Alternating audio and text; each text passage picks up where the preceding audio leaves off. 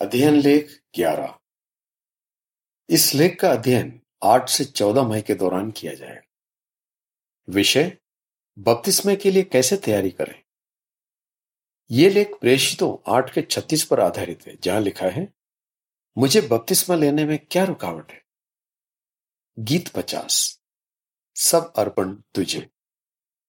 एक झलक बपतिस्मा लेने के योग्य बनने के लिए ज़रूरी है कि हमारा इरादा सही हो। लेकिन साथ ही हमें कुछ करना भी होगा। इस लेख में हम इथियोपिया के एक दरबारी से सीखेंगे कि एक बाइबल विद्यार्थी को बपतिस्मा लेने के लिए क्या क्या करना होगा। पैराग्राफ एक और दो। सवाल, अगर आप फ़िलहाल बपतिस्मा लेने के लिए तैयार नहीं है तो आपको निराश क्यों नहीं होना चाहिए? क्या आप बपतिस्मा लेने की सोच रहे हैं? अगर हाँ तो यह बहुत ही बढ़िया लक्ष्य है। क्या आप अभी बपतिस्मा लेने के लिए तैयार हैं? अगर आपको और आपके प्राचीनों को लगता है कि आप तैयार हैं तो देरी किस बात की? जैसे ही मौका मिले, फ़ौरन ये कदम उठाइए। ऐसा करने पर आप यहोवा के लिए बहुत कुछ कर पाएँगे और आपको ढेरों आशीषें मिलेंगी। ऐसा भी हो सकता है कि आपको बताया गया हो कि बपतिस्मा लेने के लिए आपको थोड़ा रुकना होगा। इसके योग्य बनने के लिए आपको थोड़ी और मेहनत करनी होगी। या फिर शायद आपको खुद इस बात का एहसास हुआ हो। अगर ऐसा है तो निराश मत होइए। आप ये ज़रूरी कदम उठाने के लिए तैयार हो सकते हैं, फिर चाहे आप जवान हो या बुज़ुर्ग। बाहर दी तस्वीर का चित्र शीर्षक। दुनिया भर में बहुत से जवान और बुज़ुर्ग मेहनत कर रहे हैं और बपतिस्मा ले रहे हैं। मुझे बपतिस्मा लेने में क्या रुकावट है? पैराग्राफ तीन। सवाल इथियोपिया के एक दरबारी ने फिलिपुस से क्या पूछा? और इससे क्या सवाल खड़ा होता है? प्रेषितों आठ के छत्तीस में लिखा है, जब वो सड़क पर जा रहे थे तो वो एक ऐसी जगह पहुँचे जहाँ काफ़ी पानी था और खोजे ने कहा, देख, यहाँ पानी है। अब मुझे बपतिस्मा लेने में क्या रुकावट है? और आयत अड़तीस में लिखा है, तब खोजे ने रथ रुकवाया और वे दोनों पानी में उतरे और फिलिपुस ने उसे बपतिस्मा दिया। एक बार इथियोपिया के एक दरबारी ने फिलिपुस नाम के एक प्रचारक से पूछा, मुझे बपतिस्मा लेने में क्या रुकावट है? वो आदमी बपतिस्मा लेना चाहता था, पर क्या वो सच में इसके लिए तैयार था? पैराग्राफ चार, सवाल, हम क्यों कह सकते हैं कि इथियोपिया का आदमी और भी सीखना चाहता था? इथियोपिया का वो आदमी यरूशलेम में उपासना करने गया था। प्रेषितों आठ का सत्ताईस। इससे पता चलता है कि वो एक गैर यहूदी होगा, जिसने यहूदी धर्म अपनाया था।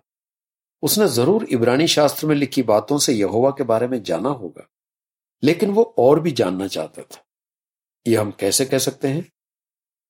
गौर कीजिए कि जब फिलिपुस सड़क पर उससे मिला तो वो क्या कर रहा था? वो बड़े ध्यान से भविष्यवक्ता यशया की किताब पढ़ रहा था। इसका मतलब उसने अब तक जो सीखा था वो उसके लिए काफ़ी नहीं था। वो और भी सीखना चाहता था। शास्त्र की गहरी बातें समझना चाहता था। चित्र शीर्षक इथियोपिया के दरबारी ने पक्का इरादा कर लिया था कि वो यहोवा के बारे में सीखता रहेगा। पैराग्राफ पाँच, सवाल। इथियोपिया के आदमी ने जो सीखा था, उसके मुताबिक उसने क्या किया? वो आदमी इथियोपिया की रानी कंदाके के दरबार में ऊँचे पद पर था और उसके सारे खजाने का अधिकारी था। प्रेषितों आठ का सत्ताईस। इसका मतलब उसे बहुत से काम संभालने पड़ते होंगे। फिर भी उसने यहोवा की उपासना के लिए वक्त निकाला। उसने सिर्फ़ शास्त्र में लिखी सच्चाइयाँ नहीं सीखी, बल्कि उनके मुताबिक काम भी किया। इसी वजह से उसने इथियोपिया से यरूशलेम तक का लंबा सफ़र तय किया, ताकि वह यहोवा के मंदिर में उसकी उपासना कर सके। इस सफ़र में काफ़ी समय लगा होगा। और काफ़ी खर्चा भी हुआ होगा। लेकिन जब यहोवा की उपासना की बात आई तो उसने किसी बात की चिंता नहीं की। पैराग्राफ छह और सात। सवाल, इथियोपिया के एक आदमी के दिल में यहोवा के लिए प्यार कैसे बढ़ा? इथियोपिया के उस आदमी ने फिलिपुस से ऐसे कई अहम सच्चाइयाँ सीखी जो वो पहले नहीं जानता था। जैसे उसने सीखा कि यीशु ही मसीहा है। जब उसने जाना कि यीशु ने उसके लिए क्या क्या किया है तो ये बातें ज़रूर उसके दिल को छू गई होंगी। फिर उसने क्या किया? वैसे तो उसने यहूदी धर्म अपना लिया था और समाज में उसकी काफ़ी इज़्ज़त थी, इसलिए वो चाहता तो इतने में ही खुश रह सकता था। लेकिन यहोवा और यीशु के लिए उसका प्यार और गहरा हो गया था, इसलिए उसने एक बहुत ही अहम फैसला लेने की सोची। उसके मन में आया कि वो बपतिस्मा लेकर यीशु मसीह का चेला बने। और जब फिलिपुस ने देखा कि वो ऐसा करने के लिए तैयार है तो उसने उसे बपतिस्मा दिया। उस आदमी ने जो किया, अगर आप भी वही करें तो आप बपतिस्मा लेने के योग्य बन सकते हैं। फिर आप भी पूरे यकीन से कह पाएँगे, मुझे बपतिस्मा लेने में क्या रुकावट है? आइए गौर करें कि इथियोपिया के उस आदमी ने जो किया, वो आप भी कैसे कर सकते हैं? एक, वो सीखता रहा। दो उसने जो सीखा, उसके मुताबिक काम भी किए और तीन, वो परमेश्वर के लिए अपना प्यार बढ़ाता रहा। सीखते रहिए। पैराग्राफ आठ, सवाल। योहन्ना सत्रह के तीन से आप क्या सीखते हैं? योहन्ना सत्रह के तीन में लिखा है, हमेशा की ज़िंदगी पाने के लिए ज़रूरी है कि वो तुझ एकमात्र सच्चे परमेश्वर को और यीशु मसीह को जिसे तूने भेजा है, जाने। या जैसे फुटनोट कहता है ज्ञान लेते रहें। क्या आपने यीशु के ये शब्द सुनकर ही बाइबल अध्ययन करने का फैसला किया था? हम में से कई लोगों के साथ ऐसा ही हुआ। लेकिन क्या इन शब्दों से यह भी पता चलता है कि हमें आगे भी सीखते रहना है? बिल्कुल। हम एकमात्र सच्चे परमेश्वर को जानना कभी बंद नहीं करेंगे। हम हमेशा तक यहोवा के बारे में कुछ ना कुछ नया सीखते रहेंगे और हम जितना अच्छे से उसे जानेंगे उतना ही उसके करीब आएँगे। पैराग्राफ नौ, सवाल। बाइबल की बुनियादी शिक्षाएँ सीखने के बाद हमें क्या करना चाहिए? ज़ाहिर सी बात है कि जब हम यहोवा को जानना शुरू करते हैं तो पहले तो हम मोटी मोटी बातें ही सीखते हैं। पॉलुस ने इबरी मसीहियों को लिखी चिट्ठी में इन बातों को शास्त्र की बुनियादी बातें या बुनियादी शिक्षाएँ कहा। ऐसा कहकर वो इन्हें कम नहीं आंक रहा था।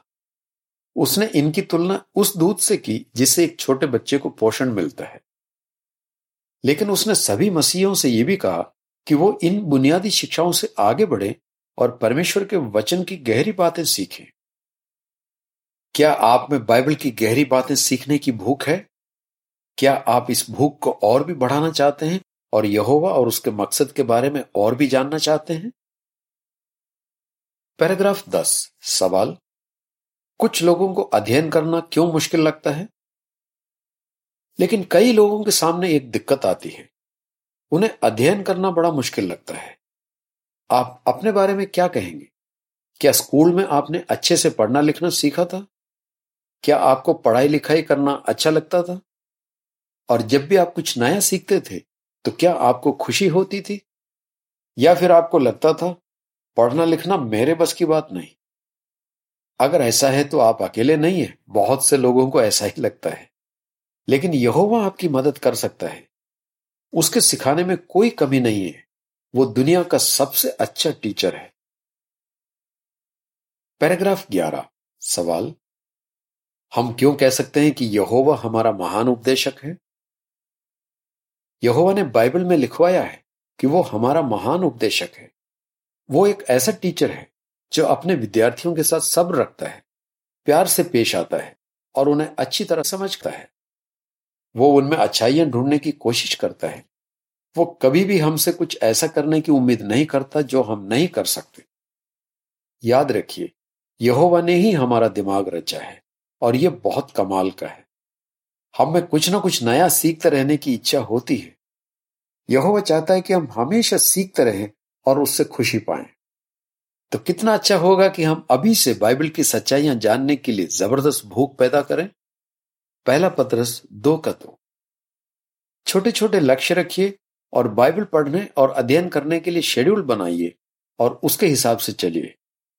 फिर यहोवा आपकी मेहनत पर आशीष देगा और धीरे धीरे आपको बाइबल पढ़ना अच्छा लगने लगेगा और आप यहोवा के बारे में और भी जानना चाहेंगे।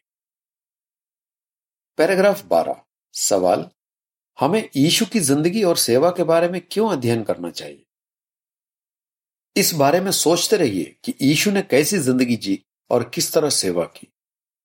जब हम यीशु के नक्शे कदम पर नजदीकी से चलेंगे, तभी यहोवा की सेवा कर पाएँगे, खासकर इस मुश्किल समय में।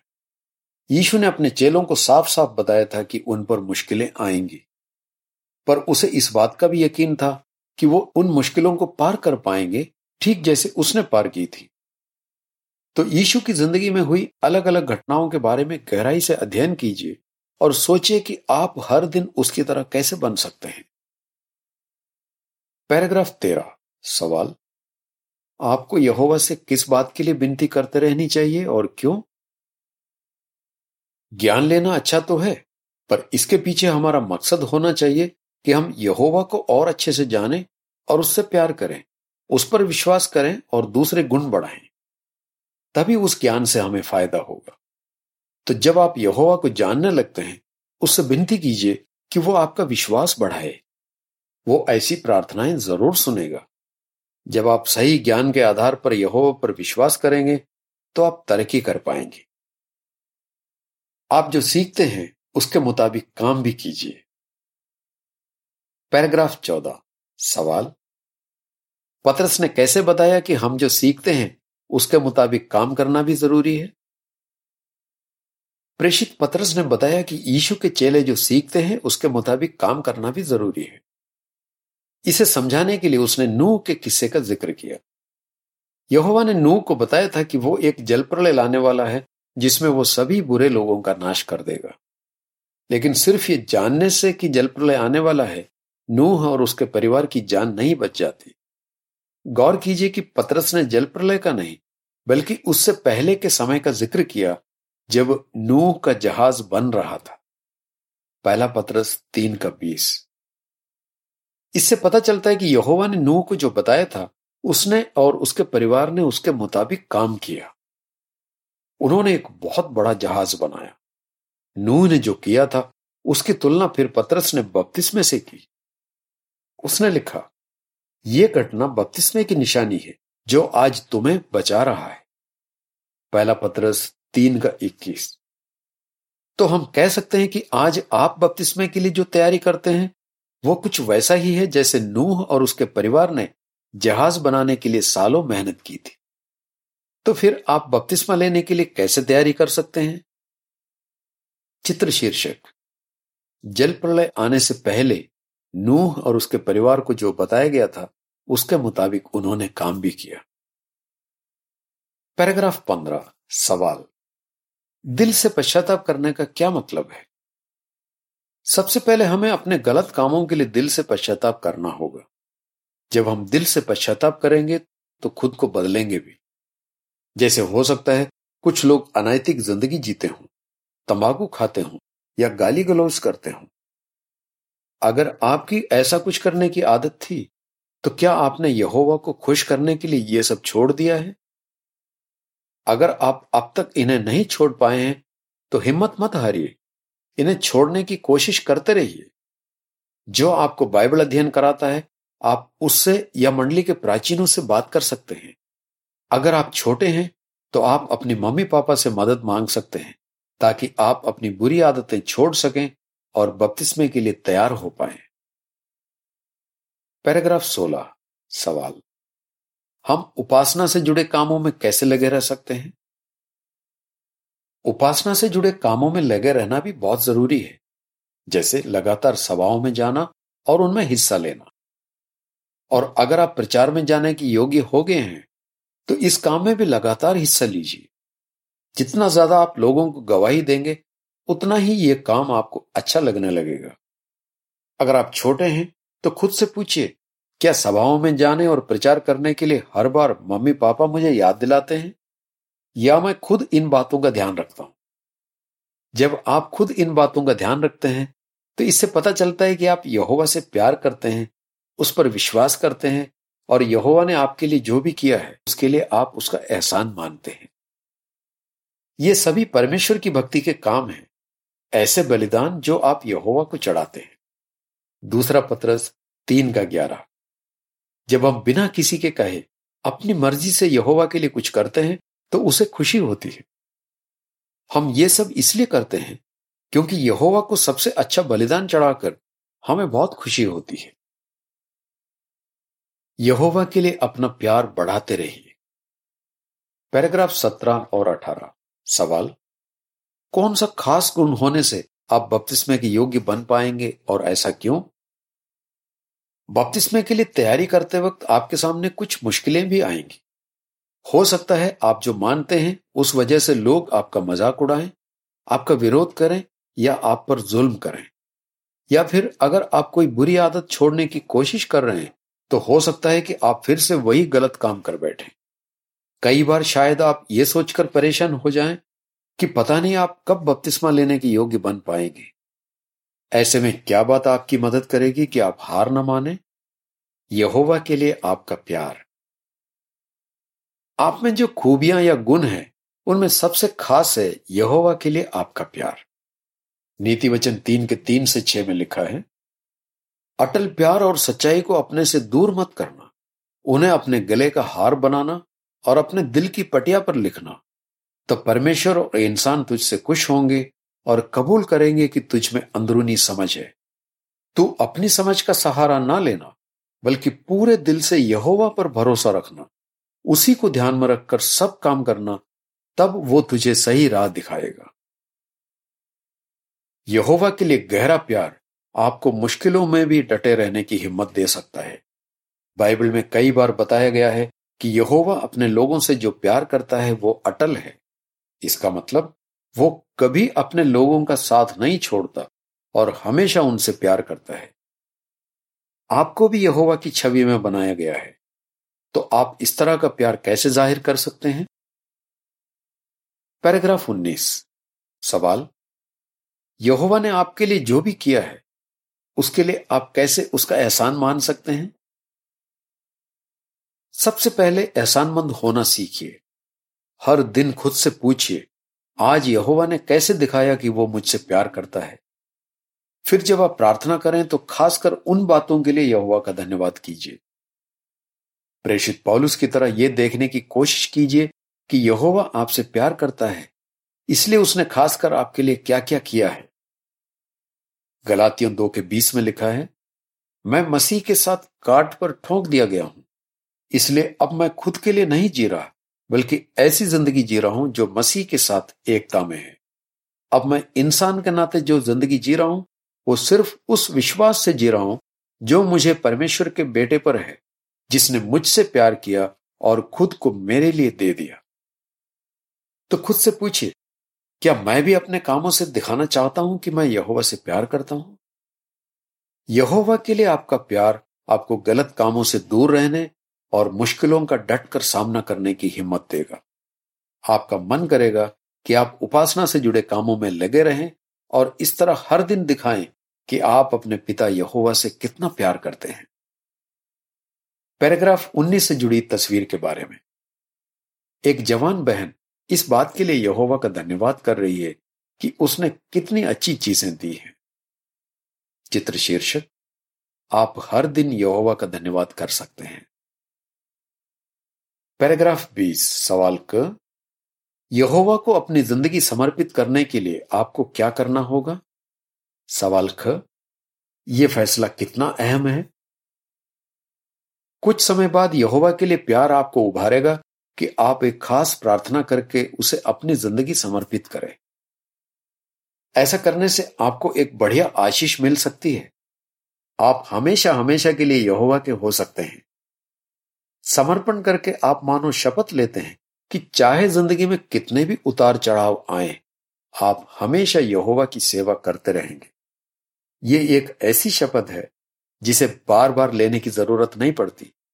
यहोवा को अपनी ज़िंदगी समर्पित करना एक बड़ा फैसला तो है, पर आप ज़िंदगी में जितने भी अच्छे फैसले लेंगे, उनमें यह सबसे अच्छा फैसला होगा। शैतान कोशिश करेगा कि यहोवा के लिए आपका प्यार कम हो जाए और आप उसके वफादार ना रहें। पर शैतान को कभी भी कामयाब मत होने दीजिए। जब आपके दिल में यहोवा के लिए गहरा प्यार होगा तो आप हर हाल में उससे किया अपना वादा निभाएँगे और उसके करीब आते जाएँगे। पैराग्राफ 21 सवाल। हम क्यों कह सकते हैं कि बपतिस्मा सिर्फ़ एक शुरुआत है? जब आप यहोवा को अपनी ज़िंदगी समर्पित कर देते हैं तो अपनी मंडली के प्राचीनों को बताइए कि आप बपतिस्मा लेना चाहते हैं। लेकिन याद रखिए कि बपतिस्मा लेकर आपकी मसीही ज़िंदगी का सफ़र खत्म नहीं हो जाता। यह तो बस उस सफ़र की शुरुआत है। इस सफ़र पर निकलने से आप हमेशा यहोवा की सेवा करते रह पाएँगे। तो अभी से यहोवा के लिए अपना प्यार बढ़ाइए। छोटे छोटे लक्ष्य रखिए ताकि दिन ब दिन यहोवा के लिए आपका प्यार और भी गहरा होता जाए। इस तरह आप बपतिस्मा लेने के योग्य बन पाएँगे। और जिस दिन आप बपतिस्मा लेंगे, वो क्या ही खुशी का दिन होगा। मगर यह तो सिर्फ़ एक शुरुआत है। इसके बाद यहोवा आपको और भी ढेरों आशीषें देगा। हमारी दुआ है कि यहोवा और उसके बेटे के लिए आपका प्यार दिनों दिन बढ़ता जाए। आगे बताए काम करते रहने से आप बपतिस्मे के लिए कैसे तैयार हो सकते हैं? यहोवा को और अच्छे से जानने से, जो आप सीखते हैं उसके मुताबिक काम करने से, यहोवा के लिए प्यार बढ़ाने से, गीत 135 यहोवा की प्यार भरी गुजारिश। मेरे बेटे, बुद्धिमान बन। लेख समाप्त।